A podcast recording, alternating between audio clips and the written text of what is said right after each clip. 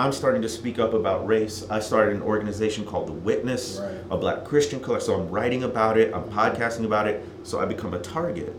Yeah. And I'm like, what is this? What is happening? What's going on? We're supposed to be the church. We're supposed to be un- unified. And if it's justice and if it's racism, the church should be the headlight instead of the tail light, as Martin Luther King Jr. explained.